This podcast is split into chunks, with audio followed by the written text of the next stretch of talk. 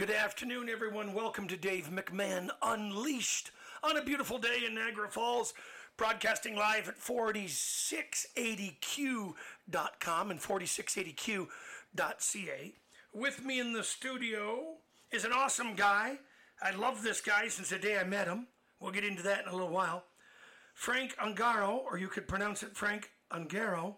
He'll tell us which way is the correct way. Third degree black belt in Brazilian Jiu Jitsu.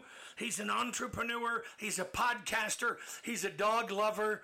And uh, he's an ice bath devotee, cold water therapy. He does it all, I'm telling you.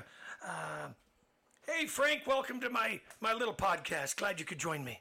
Great to be here, Dave, and great to see you again, together again. We spent uh, a couple years together. It was great. Yes, Yeah. I had met you when you trained your beautiful Delia Yeah. with me, your dog Delia. Yeah, my beloved uh, Cordelia. Yeah. Yeah, Cordelia, my Yeah, apologies. I called her Delia. Oh. Delia was the short form. Yeah. And and uh, you trained with me at the Dave McMahon Dog Academy in Niagara Falls. We did various levels of obedience. And uh, we had a good time with you, and you had a good time with us, and the dog enjoyed herself, and uh, and she ended up passing. So, any any interest in getting a new new dog in the new year? Uh, ask my wife. Yeah, we'll leave it up to her. You know what? When the kids get a little bigger, I'm sure we'll uh, we'll get back into it. Yeah. Yeah. I'm looking forward to it. Yeah. Yeah. And we'll, we'll see you. Yeah, I mean, See I, when that happens. any animals in the house aside from yourself? That's it. Just me. That's it. No Yeah. cats, no fish, My, macaw da- birds. my, my, my eldest daughter is showing some promise, but uh, other than that, it's just a bunch of humans. Uh, you grew up, Pretty good at jujitsu. My my uh, eldest Margot. She's a little uh, yeah. little monster. Yeah. You've got her- doing really well. You've got her trained in the jujitsu. Absolutely. She's born on the mat, of course. Now we want to talk about that, of course. You grew up in Niagara Falls, Yep. Born and raised. Yep. born, raised, and bred in Niagara Falls. That's right. I moved out to Niagara on the Lake uh, about 12 years ago, just so I could get on some some acreage and get away from uh, neighbors and stuff, and a little bit of peace and quiet. But uh, other than that, you know, I live and work in, in Niagara Falls, where my gym is, and uh, all my friends are, and all that stuff. So yeah, I'm Well, always here. We want to talk about the, your beer label. We want to talk about your podcast. We want to talk about fishing. We want to talk about martial arts. When did you begin your uh, interest in martial arts? Were you a little kid at the time? No, I was in my 20s. It was right after the first UFC, and uh, actually, I think it was after the second UFC. It was such a long time So ago. that inspired you. You saw the UFC and you went, "Holy fuck, this is cool." Honestly, I saw Royce Gracie hit an inverted armbar on Jason DeLucia, so yeah, that was UFC 2. and I knew at that moment I had to learn that. I didn't know what the hell happened, but I saw a guy upside down on his head win a fight.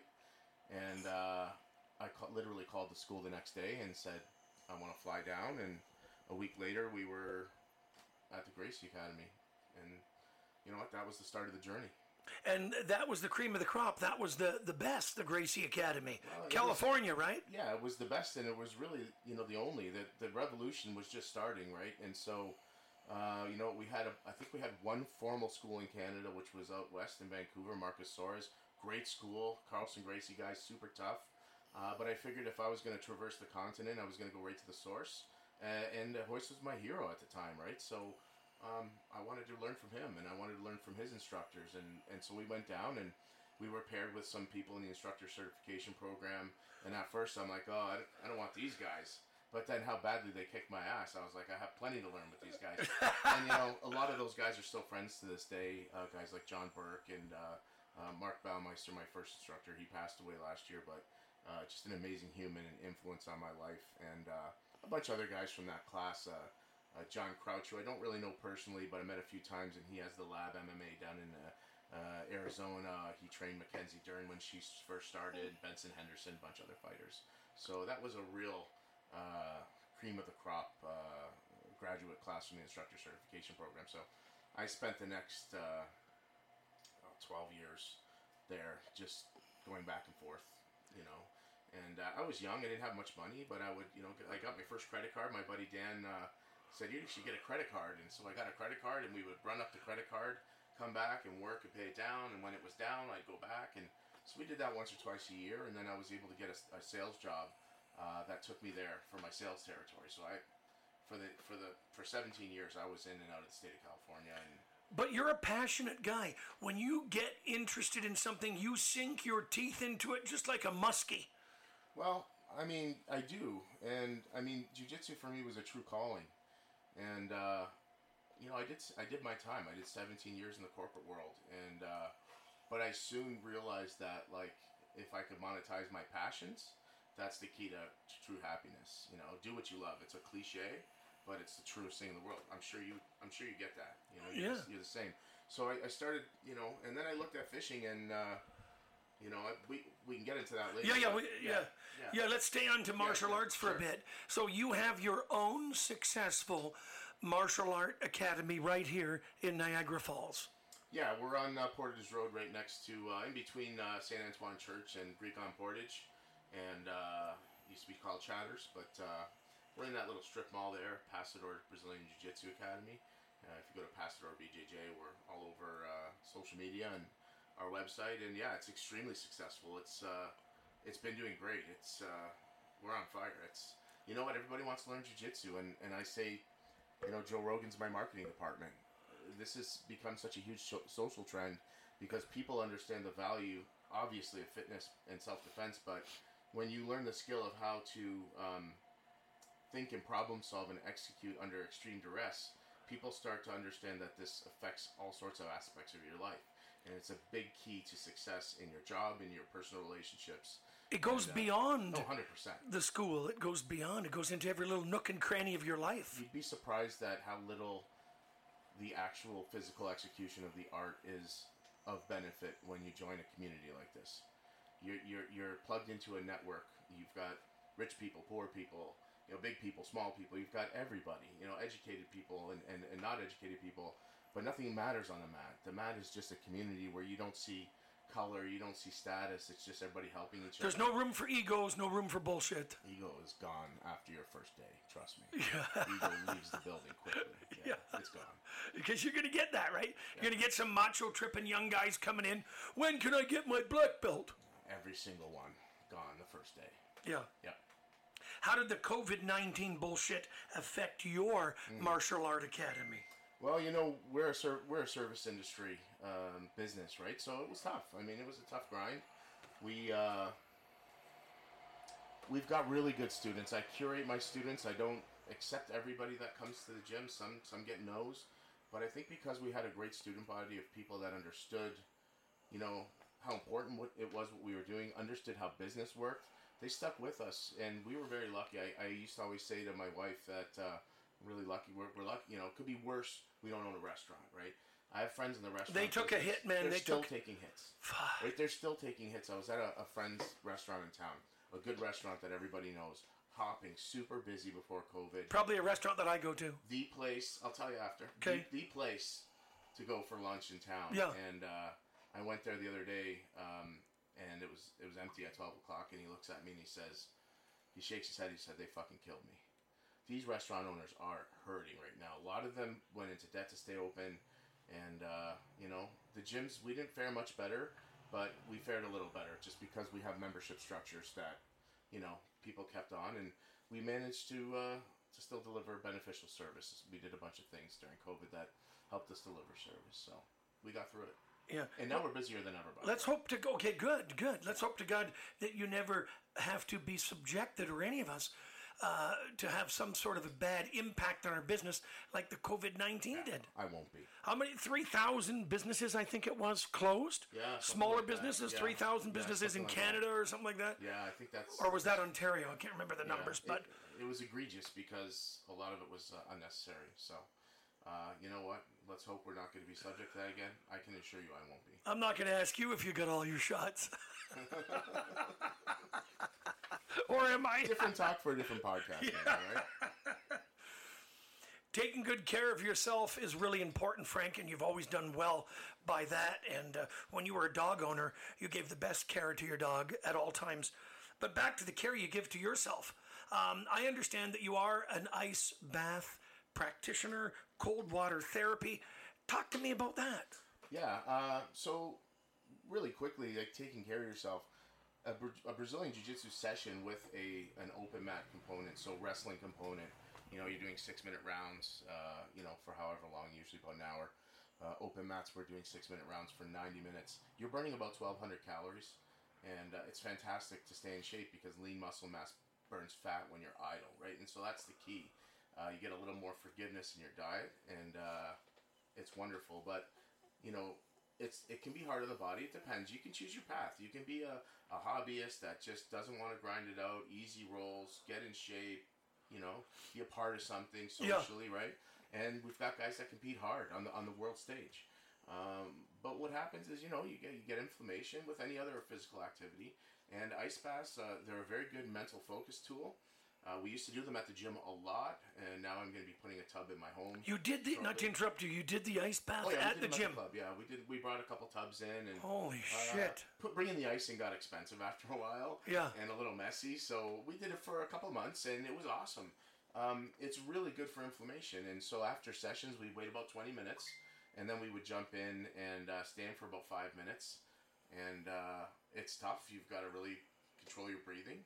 But you know, like I said, you off air, you get out, you feel like you're 25 years old. Like Yeah, your inflammation is really subsiding, and uh, you know there's a lot of mental focus issues that uh, that come along with it too. And I think I heard Rogan the other day saying, uh, you know, he, he doesn't feel as good on the days he doesn't when he doesn't start the day with an ice bath mentally. So a lot of benefits. it just I- opens everything up. Your mind. I think so, and I think uh, I think the benefits are still coming out as this becomes a movement, right? This is really growing in popularity. So I think we're gonna uncover as there's more studies and, and more trend, we're gonna uncover a lot more benefits to this. But uh, I feel it. So I mean, it's it's amazing. Yeah. and the te- the te- the ideal temperature for the the ice water ice bath. About forty degrees. Yeah. Yeah. And how long have you been able to stay I in the five i- minutes. Five minutes. Yeah, I had a student, man. I had a student one night. He did. Uh, oh, geez, I don't remember what he did. I think he did twelve minutes. Okay. Now, uh, I don't think I recommend that, and I don't think that long is necessarily better because he was in pretty rough shape after. Now, a mutual friend of ours into the dog world, Jason Shute, who was a past guest on my yeah. podcast, he said he built up to 20 minutes. And it took him a long, like quite a few months to get up to. beast, you know, I was like doubt 20 minutes. Like I, I don't know if I could. Like I thought having a cold shower was beneficial. Yeah, yeah. And Jason was saying, "Oh no, no, no! This is a different ball game." It's tough. Uh, You've you know you've got to you've got to know how to breathe, and if you panic when you get in, you're dead. It's tough. It's definitely a muscle you have to develop. There's no question about it. But you know what? It's very beneficial, especially when you mix the hot in with the cold. It's excellent. So. And you teach your students how to breathe if they don't know. Well, there is breathing in, in jujitsu. It's probably the single hardest skill to learn. It's really hard to learn how to focus on exhaling and not focus on inhaling when you're getting tired. You know, pushing the, the bad air out of the bottom of your lungs that you don't expel through natural breathing. You know, you take a natural breath out, you, and then when you push more air out, you realize there's a lot more bad air pulling the bottom of your lungs that you need to get out and replace with fresh oxygen. So it's super hard. I mean, I'm 27 years in and I still struggle with it. Yeah, yeah. What else are you doing for your for your health? Are you taking any supplements? You want to toot any horn or plug any supplements that you're taking that you wish to Not talk really. about? just protein and creatine. You're a after- meat eater. You're a meat eater. Yeah, so primarily meat and vegetables. But Yeah. you know what? Life is short. You know, and I'm Italian, so like the odd pizza, the odd pasta, Sunday dinners. You know, in the winter. Right. You know what? I'm not going to say no to my mother-in-law's pasta. She makes the best pasta. So you know, and So I, have I own fun, a beer right? company, Dave. Right? So Yes. yeah, yeah, I don't drink very much, but the odd beer. So like, life is short, but. You know what? A lot of meat, a lot of vegetables. That's a staple, and it gets easier in the summer. I love smoking and all that sort of stuff. Smoking meat, Yeah. uh, running my smoker and stuff like that. So, Now, what uh, kind of smoker? Bradley smoker? I have a Weber Smoky Mountain. Oh. Yeah, I lump choke, charcoal, dials, kind of the old-fashioned way. Have you ever heard of Ted Reader? No. Ted Reader is a acclaimed smoker and chef. He's written 21 books. Oh, he was on your podcast. He was on my podcast. yeah, remember. this guy Yeah. loves to smoke too. Yeah, I remember. I remember. Smoked yeah. meat, Yeah, that was a great episode. I remember Ted. Yeah. Yeah. That wasn't too long ago. Yeah, not too long, just a few weeks ago. Yeah, Yeah. I remember. Yeah. And so, um, this is the best smoker, or this is what you're using for now, and eventually you're going to get something different. You're staying with this brand of smoker. I don't know. We'll see. I've actually paired up with uh, an old friend, Brad Billard. He has uh, Canadian Drum and Smoker Co. on Instagram, and we're doing an event on Saturday, uh, this Saturday, April fifteenth, at Dragon Brewing and Wine at four p.m. Go to go to uh, Ugly Pike, um, Ugly Pike Brewing on Instagram. This the food Did you see that the food? that I seen the pictures of the food. This guy makes the best barbecue I ever had, and I used to go to Texas all the time for work. Yeah. This stuff. You would legit go to Texas. I had an office there when I was when I was in my old profession, but this guy makes a sandwich out of macaroni and cheese. Like it's not bread; it's pressed macaroni. and cheese. Yeah. Did you see that? Yeah, yeah. Oh my God, Like the actual stabilizer, the the instead of bread, it's the mac and Mac and cheese. cheese, and then he's got pop stuff. We got to go there. I'm just talking to my buddy Dave Listen, Kaufman. I'm telling you, if you don't go early, it's gonna sell out. So it starts at 4 p.m. on a Saturday, and I would make a reservation. So reservation information on Ugly Pike Podcast Facebook and Ugly Pike Brewing uh, and Ugly Pike Podcast Instagram. Uh, reserve your seats, and it's gonna be awesome. And so you're at a brewery, right? Yeah. Uh, Dragon Brewery. They're our partners. We love them, and. You, you got all sorts of beers to choose from, you know. and- Dragon Breweries. yeah, Dragon Brewing and Wine. It's just St. Kitts, St. Catharines. Bottom of the Skyway. Get off the first exit Niagara there, and jump to the other side, and they're right back on Grantham there. So super close. They got a great patio. I don't know if it'll be open or not. Depends on the weather. Fingers but, crossed. I don't really care. I'm going for the. Food. I got to get him. I got to get him to come on the podcast to talk about everything he's doing down there. Yeah, Mike. Put us together, please. Put me together with I- Mike. I, I absolutely will. Mike is a uh, extremely hard worker, an extremely smart guy, and an experienced guy, and, and has a lot to bring to the table. I'm sure he'd be a great talk.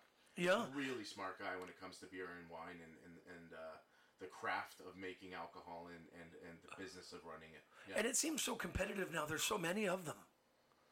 uh, yeah. The microbreweries, you, you know what? Yeah, it's a competitive space, but I guess we went to beer, right? And we're Yeah. not jujitsu. Yeah. So we're gonna jump around. I've got a short okay. attention span, as you know. Um, so what? yeah. Okay, you've got your own beer. Whatever made you decide you wanted to get into making your own beer? And by the way, I've had the pleasure of having Ugly Pike beer because you gave us some. Yeah, it's a pilsner. And William Brunyansky, yeah, right. Yeah, right? I was texting him right before I came. yeah, He's a William. great guy. He loves your beer. so His happy. hi- your beer is for sale at his restaurant. Karma Chameleon, yeah. Yeah. So you know what? The thing with William is like I don't know him, right? I just know him from our little Yeah. interactions, right? And then I went and sat with him, and like Yeah. to get a guy who is so esteemed, right? He, Yeah. He used to cook at the. Uh, he was a chef at the Ritz Carlton in Florida. Right? Yes, So and, he, and he's cooked for so many famous people as well. he's he is a, a sophisticated palate. He and and if you eat the food there, you know it's in Thorold, but like it's a it's a destination. People travel hours to go and get his food. Yes. And just to be accepted by someone that has that sort of standard of quality, uh, I think speaks a lot to how we nailed this recipe. We really took the, the IBU, the bitterness ranking, down to, towards where lagers are. We wanted an easy drinking beer, but still had a medium finish, so you don't get that hoppy, bitter taste that smacks you at the end. Yeah, it some just goes away. I love it. I love that there's no weird aftertaste. Now I'm just trying to think of what I have. It's it's a blonder, lighter. Is it just the one that you We just have? have the pilsner right now. The pilsner. it Um, is so yeah. good. My wife likes it, and she's not really a beer drinker. We get that all the time. We get we I like it, and I'm not a beer. We're getting that from everybody, and uh, it's the it's the medium flavor profile without the the funk that I think drives a lot of people away from craft beer. And uh, you know what? We're really happy that we're going to be in 400 LCBO stores in two weeks. We ship out. Uh, by June 1st, we'll be in uh, 30 uh, beer stores. We're in seven regional stores, so two in St. Catharines, Scott, and I think Lakeport is the other one. A bunch in Fort Erie, Stoney Creek. Uh, uh, none in Niagara Falls, but you can go to Commisso's and get it. We have Yes. a huge end display. Right I just now bought some at Commisso's. Yeah, yeah. Mi- Mike over there, they're really great. They support us, and they're really great at supporting local. And of course, everybody knows Commisso's as uh, a place that curates, you know, some of the the best um specialty foods, right? And Oh. I love the place. Uh, that's where I buy-. They, they bust my balls there when I go there. Oh, you should get a job here. Yeah, yeah. I'm always there. I, I They're like great. Food. I go- love the family, I too. Four times a week. And I love the triple mix. I love their Oh, yeah? pork, veal, and beef. There you go. And when I make my meatballs, I went and got veal and hamburger this time. That's how I did my Oh, cool. meatballs. But um, no, the beer. You've got sales experience, marketing experience. Yep. You've got huge logistic experience, and I think it's great that your beer is taken off on a distribution level Mm-hmm. the way it has uh, so fast. I guess. Wow, you're like it's growing fucking huge. that's been the key, right? Is shoring up our distribution because we had sewn up already things that new businesses struggle with, marketing, right? So one of the reasons we did this venture, and Mike uh, Nazareth over at Dragon approached us with the project, and he said, "You already have a marketing audience set. All you have to do is tell them about this beer. We have so many listeners. We have almost a quarter of a billion downloads for our show, right? and so we have a lot of listeners, and, and it made a lot of sense to get into this space and uh, and to market to them. And uh, you know what, the distribution is going well. A because the product is good, and B because we have a great social message. Like we give part of our profits back. Uh, we have a partnership with Muskies Canada, and they do all sorts of multi-species fish conservation uh, initiatives, studies, and that sort of thing for conservation. And uh, there's a big charity component to it, and people love the message. Um, they love that we have an audience, and uh, you know what? We talk about our partners on our show and our social media. It's a win-win. It's, It's full circle. partnership that we Yes. present to the to the businesses that support us. We want to we want to present them and mention them and drive traffic to them. It's a true partnership. So we have a, a very good cohesive marketing strategy, and it makes us different. And that's why people are really latching onto this. But I mean, the product is perfect. I, I'm going to recommend it to everyone. I mean, when you get people that aren't, when you get girls and guys that aren't beer drinkers, and they're like, "Yeah, I'll have a sip of that. Give me a little bit," Yeah. and that's what blows my mind. They're like, "This is good." These are wine drinkers who normally don't even like beer. They say it's bitter. It has a funny aftertaste. Yeah. And you can pair your beer with anything. Yeah. You can have it with your pizza. You can have it with your. Well, with barbecue, like this event, that it's great. We did a tasting with this barbecue stuff, and my God, it, it paired so well. Um, this time next year, we'll have a light lager out. I think we're gonna do a light lager next. Whether that's a lager or a light beer, I'm not sure. We're still kind of testing the market, but you know, we cater first and for, foremost to anglers and outdoors people, cottagers and campers, Yeah. and that's a big market for light beer. Yeah. And, uh, so we'll see.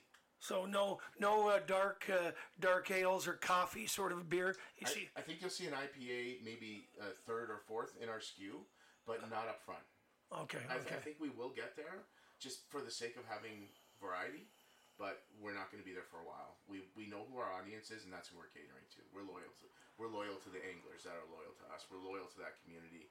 And and real quickly on the backstory, you know when when when Mike Nazareth approached us for the Talk, project, brother, talk, brother. he approached us about three years ago to do this project, and, and we actually turned it down. And um, COVID changed everything because what happened was, you know, they closed the fishing docks in a lot of communities. You know, you can't go fishing because you get COVID, right? Of course. I couldn't believe that when I was told that we couldn't go fishing. you know what? I mean, we were told that we couldn't go fishing. right, and it's like, but but the greater implications, and if you read the back of our can, it talks about the cultural fabric of Canada is sewn together with hunters and anglers. Yeah. that's who we are. And so, if you miss exposing a generation or two to these great Canadian pastimes, what is that going to do to our country, and to the cultural fabric of our country, who we are Yeah. as Canadians, right? Exactly. And so, I It's like saw- taking away our oxygen. Right, and so like the beer made all sorts of sense when Mike came back to us after COVID and said, "Hey, you know, what do you think now? You know, now you're bigger, you have a bigger marketplace." And uh, just tying that message in with a beer, which is also a Canadian pastime, right at the cottage after fishing, you know what? It all just made sense, you know. And and again, the time was right. Boom, and now we're just. I It, it's getting so big, I can't believe it. How long did it take you to get from the planning stage of the beer to now we can drink it and it's ready and for sale? Well, the project itself has only been about eight months. Holy Six- shit! So yeah, you've been you know. clipping at a good uh, speed. We, I tell you, Mike is a beast. He works hard, and so do we. My partner Chris Walter, uh, he's an architect. He lives in Saudi Arabia, but he's a Canadian boy. We grew up together, and uh, we work hard. And You got do- the great product, the great people. we have a great team. We do. We, we you know what? When we, and you said, you know, this is a very competitive space, but like when we were doing this, we had all the confidence in the world. Like you're not going to stop this team. Like we, we got three guys that know what they're doing, and uh, it's awesome. It's really awesome to be part of this team, and everyone has their role, and everybody's nailing it right now. We're working hard. We're building relationships, and uh, it's a lot of fun. Plug that microbrewery again, please, and the Dragon event. Brewing and Wine Yeah. St. in St. Catharines. Yeah. Yeah, check them out. They've got their own beer line. It's fantastic. Uh, a whole bunch of different SKUs. Uh, they contract brew for a lot of interesting brands, but uh, you know what? Uh, I'm, I'm really proud. So really quickly about their beer makers, we we had about seven options. They gave us seven baseline options, right, for our beer. We narrowed it down to two. I had a bunch of taste tests that I did with people I know, people I trust. Went and sat with Dom and Claudio over at uh, Casamia. You know, those guys have Yeah. good palates, right? They're practically sommeliers. Did, had a big dinner party one night, and we did all this blind taste testing. We narrowed it down to two. I, you know, I picked a pilsner with a lot of influence from from the taste testing we did, and uh, you know, I asked them to make a certain change, take down the bitter, take down the hop. They did. They gave us a new batch. Take down the bitter, take down the hop. Third batch, they nailed it. And so uh, the beer makers at that brewery are exceptional, like really, really talented to get into my mind with the way I was communicating to them and somehow just absolutely nail what I was looking for. Now, prior to all this, were you a beer drinker in any way, shape, or form, I'm or not ju- a drinker. you're not much of a drinker? Uh, you know what? I like- Toker? Uh, we well, I mean, hey, you know, it's legal now. You know, um, I don't like smoking.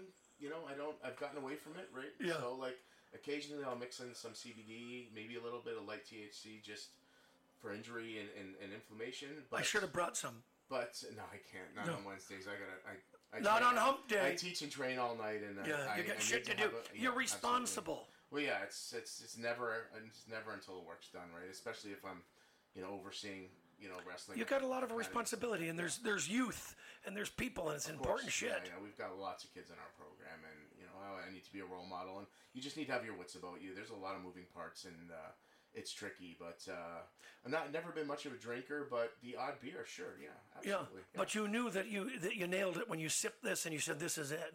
It was just what I was looking for, and it's it just so happens to have translated really well into the marketplace. Yeah, Yeah. yeah. Dave, my friend Dave Kaufman, he's got to try. I got to get some for him. He's gonna love it. You know what? I would have brought some, but uh, we're a little early today, and I can't drink on Wednesdays. The day my Wednesdays are just monsters. So A matter of three streets away, we can go grab some There you go. afterwards. Yeah, exactly. We probably will for sure. Yeah. Okay, your podcast, Ugly Pike Podcast. Lee Pike podcast. Holy shit, that thing's taken off. As you mentioned earlier, lots of fucking downloads. Lots of downloads, uh, about a quarter million in 80 countries, which really shocked us. Um, I know my partner doesn't like when I say this, but I said at the onset if we get 100 downloads, we'll consider this project a success. We had no idea. Um, and right now we're on the brink of um, being absorbed by the biggest fishing media company in the country and uh, going to do a huge project with them. I can't really announce it just yet, but this is like massive. And Well, thanks for the little done. teaser. Thanks for the Yeah, little teaser. it's never been done in the country before with the podcast medium. What we're about to do, and uh, it's going to expose us uh, to millions and millions of listeners, and uh, hopefully, Good for you. Hopefully, millions of beer drinkers as well. You and your team deserve it for sure. yeah, yeah. Well, you know what? This is our fifth year of, you know, it's just hard work is important. Like this was always a fun project. We never expected to monetize. Chris and I did this to get away from all the business we were doing as kind of a, a fun thing to do, Yeah. right? Yeah. Um, And now look at it. it, yeah, and, and you know what? And, and even people in the industry say, you know, you know, maybe when we spoke four or five years ago, you know, we get a lot of people that want to, you know, establish relationships with us just because we can help them. But we've seen how hard you guys have been working. We never missed, you know, we missed two deadlines uh, in publication. We didn't. We, they're self-imposed deadlines. We like to publish every two weeks. That's going to change to weekly very shortly. But um, we always managed to push out content. We were never paid for it, and it was just passion.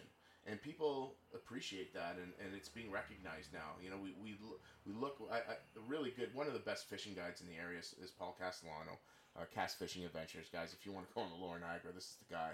But uh, he said to us at a show the other day, he said, "I'm just so so, impressed at how uh, much work you guys are putting out, and how much passion, and you know, and, and he wants to work with us a little more now, and, and we, we love him, so we will. But uh, when when you when you stick with something and you show passion, you know what? You're gonna get results. True passion. It's true. It is so yeah, true. You. You're the same, right? I'm passionate about helping people, passionate about training people to train their dogs. I love it. I love it. You can tell. I look forward to going. It's authentic. You can It's tell. not a chore. Yeah, exactly. So, for those that haven't heard your podcast, obviously it's about fishing. What else can they expect to learn or hear? Uh, well, it's about musky Because it's very niche. Yeah, it's very niche. So, it's about musky fishing. It's Elaborate. about musky fishing, right? So the apex predator, the hardest fish in freshwater to catch, the fish of 10,000 casts. So you're going to hear a lot about fishing, don't get me wrong, but we talk about a lot of the lessons learned and, and what it takes discipline-wise and character-wise to devote your life to going after fish. Like sometimes I have whole seasons where I never caught a fish, a fish. An entire Especially- season. Last year on the Niagara, I didn't catch. I caught in other waters, but I didn't catch anything on the Niagara last year. And I fished my brains out. Now, why is that? Have you have you diced ten thousand kids is the hardest, and there's not a lot of muskies in the Niagara River, right? So, but it just so happens to be my, my backyard. So, Okay. I, despite all of that, I do I do fish it, but it's like jujitsu. There's a lot of other things when you when you set these lofty goals for these impossible tasks, you learn a lot about yourself and you develop a lot of uh, of attributes. And uh, that's the kind of other stuff you're going to hear about. We talk about MMA sometimes and, and fights. Hey, Chris, did you see the fight? And you know, so it's like a real, Yeah. it's a real, uh, it's a real good time. It's uh, Yeah, you're loose. You're having a good time. we're loose, but you know what? I mean, you got to be somewhat into fishing to like this podcast. So, you know. But uh, it's great. I, I think what you're going to see when we expand this new media deal is uh, some more uh, impromptu episodes where we're talking about this, this, and that because we're getting a lot of good feedback about the. Uh, a lot of times in the year in review episodes, we just kind of talk about whatever, and we're getting a lot of good feedback when we're not structured and not scripted and just kind of chatting and talking about whatever, even outside of fishing. So, I think we'll see more of that with the show when we go to the four uh, four times a month publication schedule. Um, but we'll see. I think that's how we're going to truly grow this. So What can you tell my audience about the muskie species that they might not know? Anything else you can tell us about them? Other than they're really freaking hard to catch I sometimes. think I think that's what people know, right? I think that's the main thing. they have teeth. well, they have. they're aggressive. Yeah, yeah, they, they really The are. obvious. Yeah, that's an apex predator, right? Yeah. Um, honestly, I can't tell you a lot, but what I will tell you is there's nothing, there's no other feeling. Very few people in the world get to meet a fish like this. And by meet, I mean take the hook off, put your hand in the gills, and lift it out of the net, which is a an unnerving process. I've seen your pictures on Facebook. Right. But to lift a 50 inch or a 55 inch fish out of the net predator like this, put the hands into the into the gill, just the the gill edge. You don't touch the gills Yeah, yeah. and hoist a fish like that up in your arms, you will never have an experience like that. It is truly life changing, and it's uh, it's a little unnerving. It's very unnerving to some people when you got to get your hands under there and the fish thrashes and oh, you know what? But you do it. You hoist it up. You take your picture. You revive the fish. Hold it by the tail. You feel the muscles start to fire as it comes back and gets its energy and swims away. That's that's a really rewarding part about it all, and uh, that's really the takeaway. If I wanted to impart something on someone who's thinking about going after this fish, is the uh, the peaks and valleys, just like jujitsu, right? There's a lot of low lows.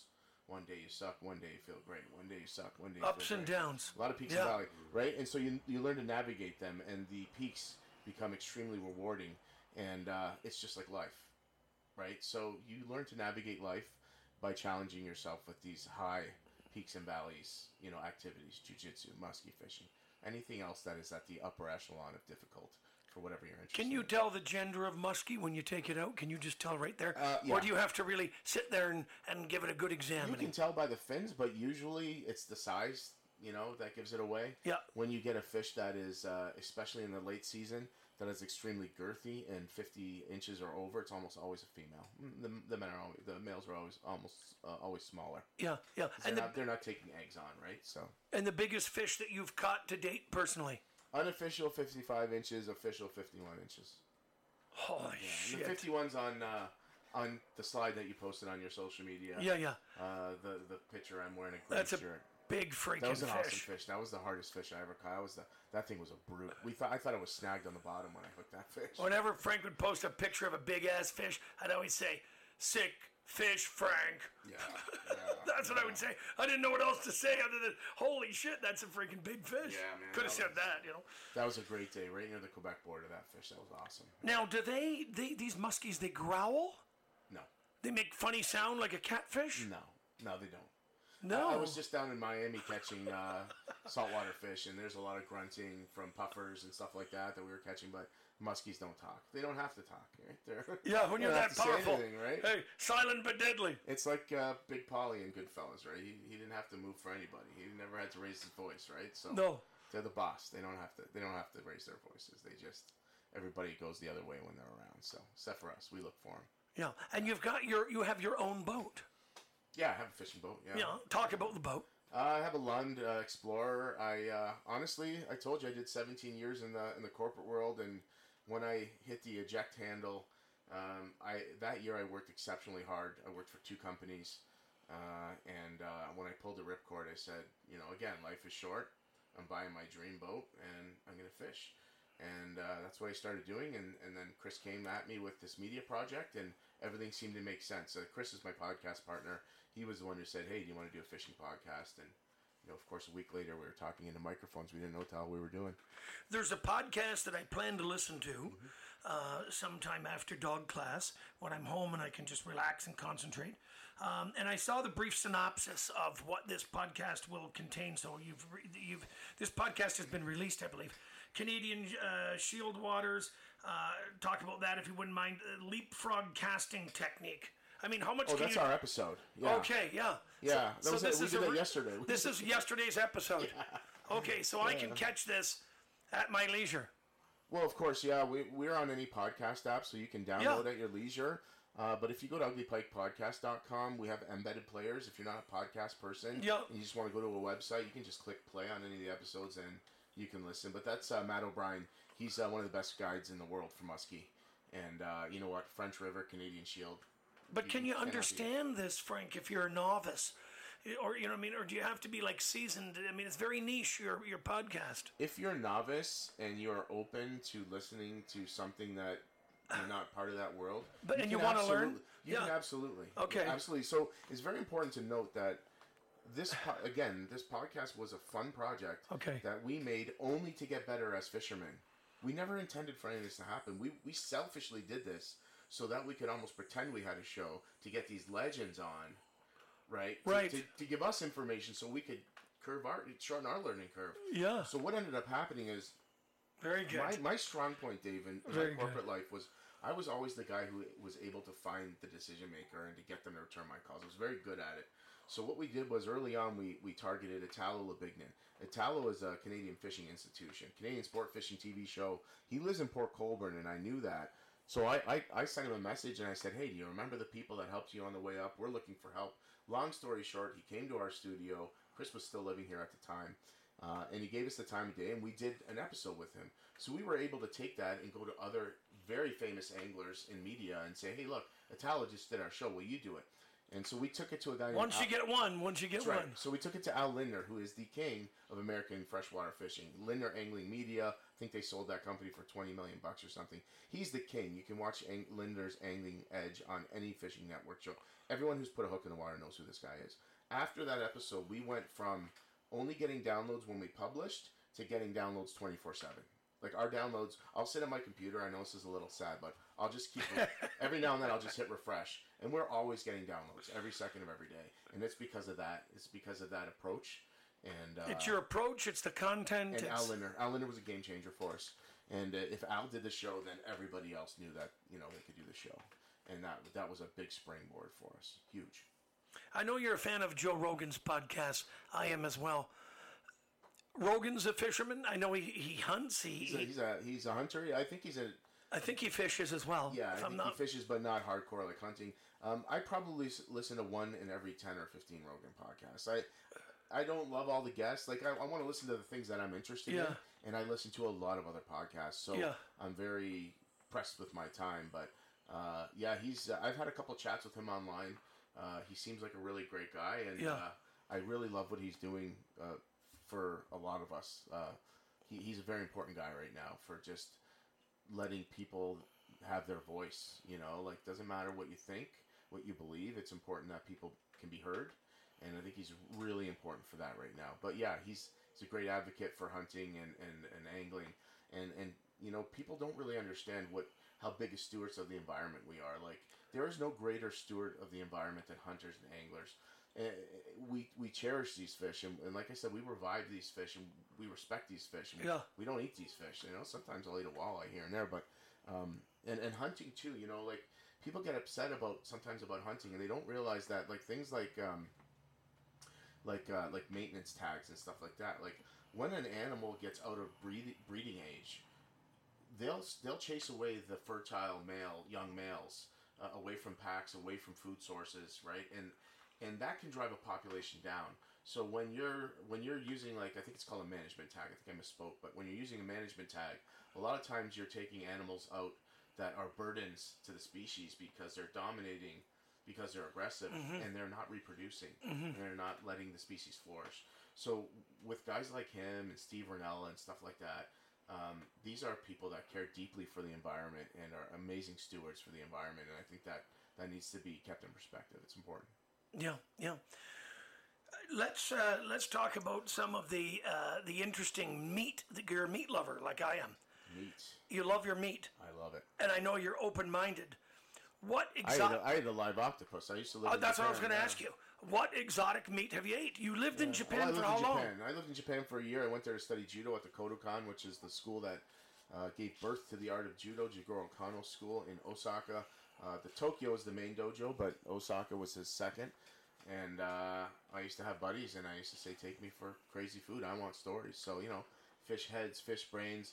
The one time we walked into a uh, a place where the bottom of the restaurant was all fish tanks, and you just pointed. And so I pointed at a red snapper. The guy gets the net, puts it in a bag, and hands it to me. And I'm holding this red snapper, and the bag is shaking. And uh, I said to my buddy, "You pick something." And there's there's all these tanks, and then there's Jesus. a styrofoam box. It looks like there's a quivering puddle of puke in it, right? And Yeah. like, don't please don't pick that. Please don't pick that.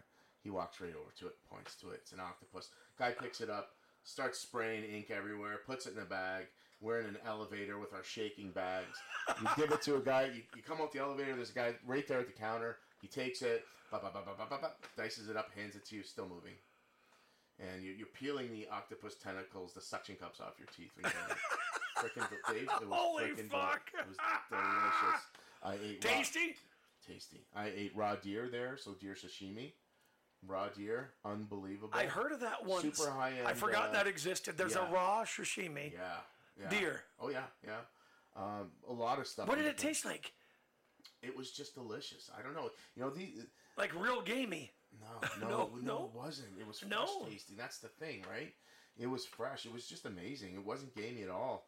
And uh, I mean, deer is not my favorite meat, but I do I do enjoy it. Um, I like to make a deer chili, but uh, you know what? I go to Norcini in town. I love those guys. I love them. Yeah, Yeah, I get some of their, guy. their aged steaks. Yeah, Yeah, and they've got some great aged steaks You know, there. it's really important to know your food source these days. They they know the farms they deal with.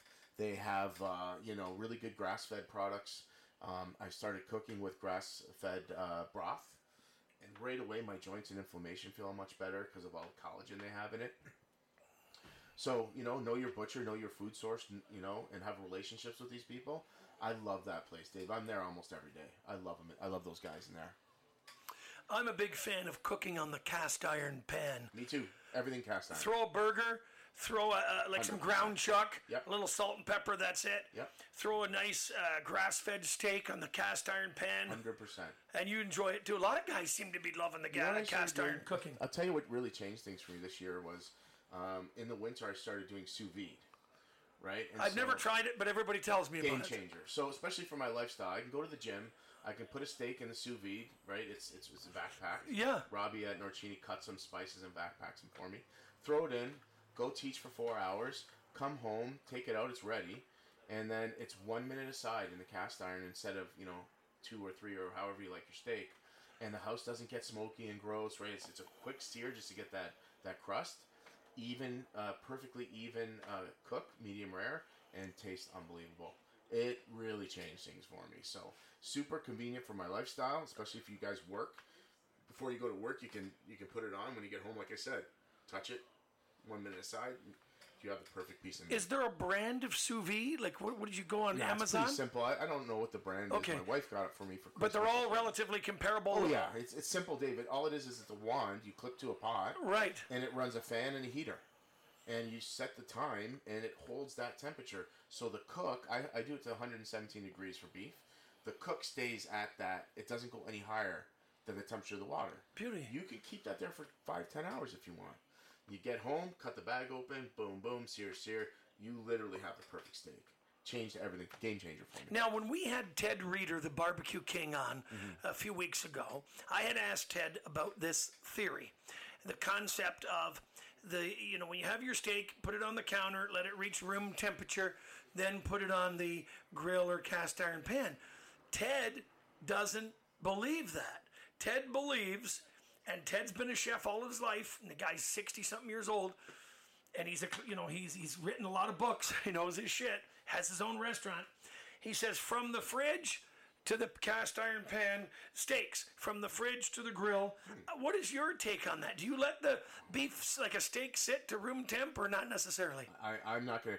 I'm not gonna. You're not going to argue with Ted Reader. I'm not going to argue with a guy like that, but I No. mean, I've always been told that you want the room temperature for an e- a more even cook, right? Of the meat. Okay, I don't know if that's true or not. Uh, sometimes I have time to do it, Dave, and sometimes I don't. And I'm not sure I, I recognize the difference. Yeah, I'm going to follow what Ted said. I think so. Ted That's says prob- just- probably a good idea. Ted's like, just bring it right from the fridge. Yeah. And, and put it on your hot cast iron pan. He loves cooking on the cast iron pans. You know what? With the sous vide, you're not supposed to do this, but I do this when I'm in a pinch. You can You color. You've been known to color outside the lines, Frank. you can do it from Dave. You can do it from frozen even. You know, so I'll, I'll chuck a frozen one in the pot, and like I said, go teach for four hours, and best steak you ever had. Speaking of frozen, my mother used to believe in putting a frozen roast in the pot in the oven because as it's cooking, it's constantly basting itself. Oh my God. And it was very tender. It really Yeah, was. okay, I can see it. Yeah, I'm a big. She- de- I, I like to deglaze. I Yeah. like to cook in a Dutch oven, so Yes. I like to make that stock before I before I braise anything. I'm not sure about doing it from. Uh, Dutch but I mean, oven- look, the taste is the bottom line, right? If Yeah. you- If you, taste it and it was great, then Have you ever cooked with a tagine? The Moroccan tagine. uh, Dutch oven, I think, is Same very, thing? close. oh, yeah, yeah. fuck. Here, I thought Dutch I oven wanted to changed- sound smart. Changed my life, man. Dutch You love oven. it. Oh God, I love Dutch it. oven can mean something else too, though. Yeah, that's not But the we Dutch won't go oven there. I cook with. Different no, I cook podcast. with a real Lagostina Dutch oven. You can the, the really good things, uh, the good ceramic ones, you can saute in them, and that's for deglazing. You can get a really good stock when you're making chicken, whatever. It's very versatile, more so than you'd think. Frank Ungaro. Frank Ungaro, great having a chit chat with you. You're awesome, man.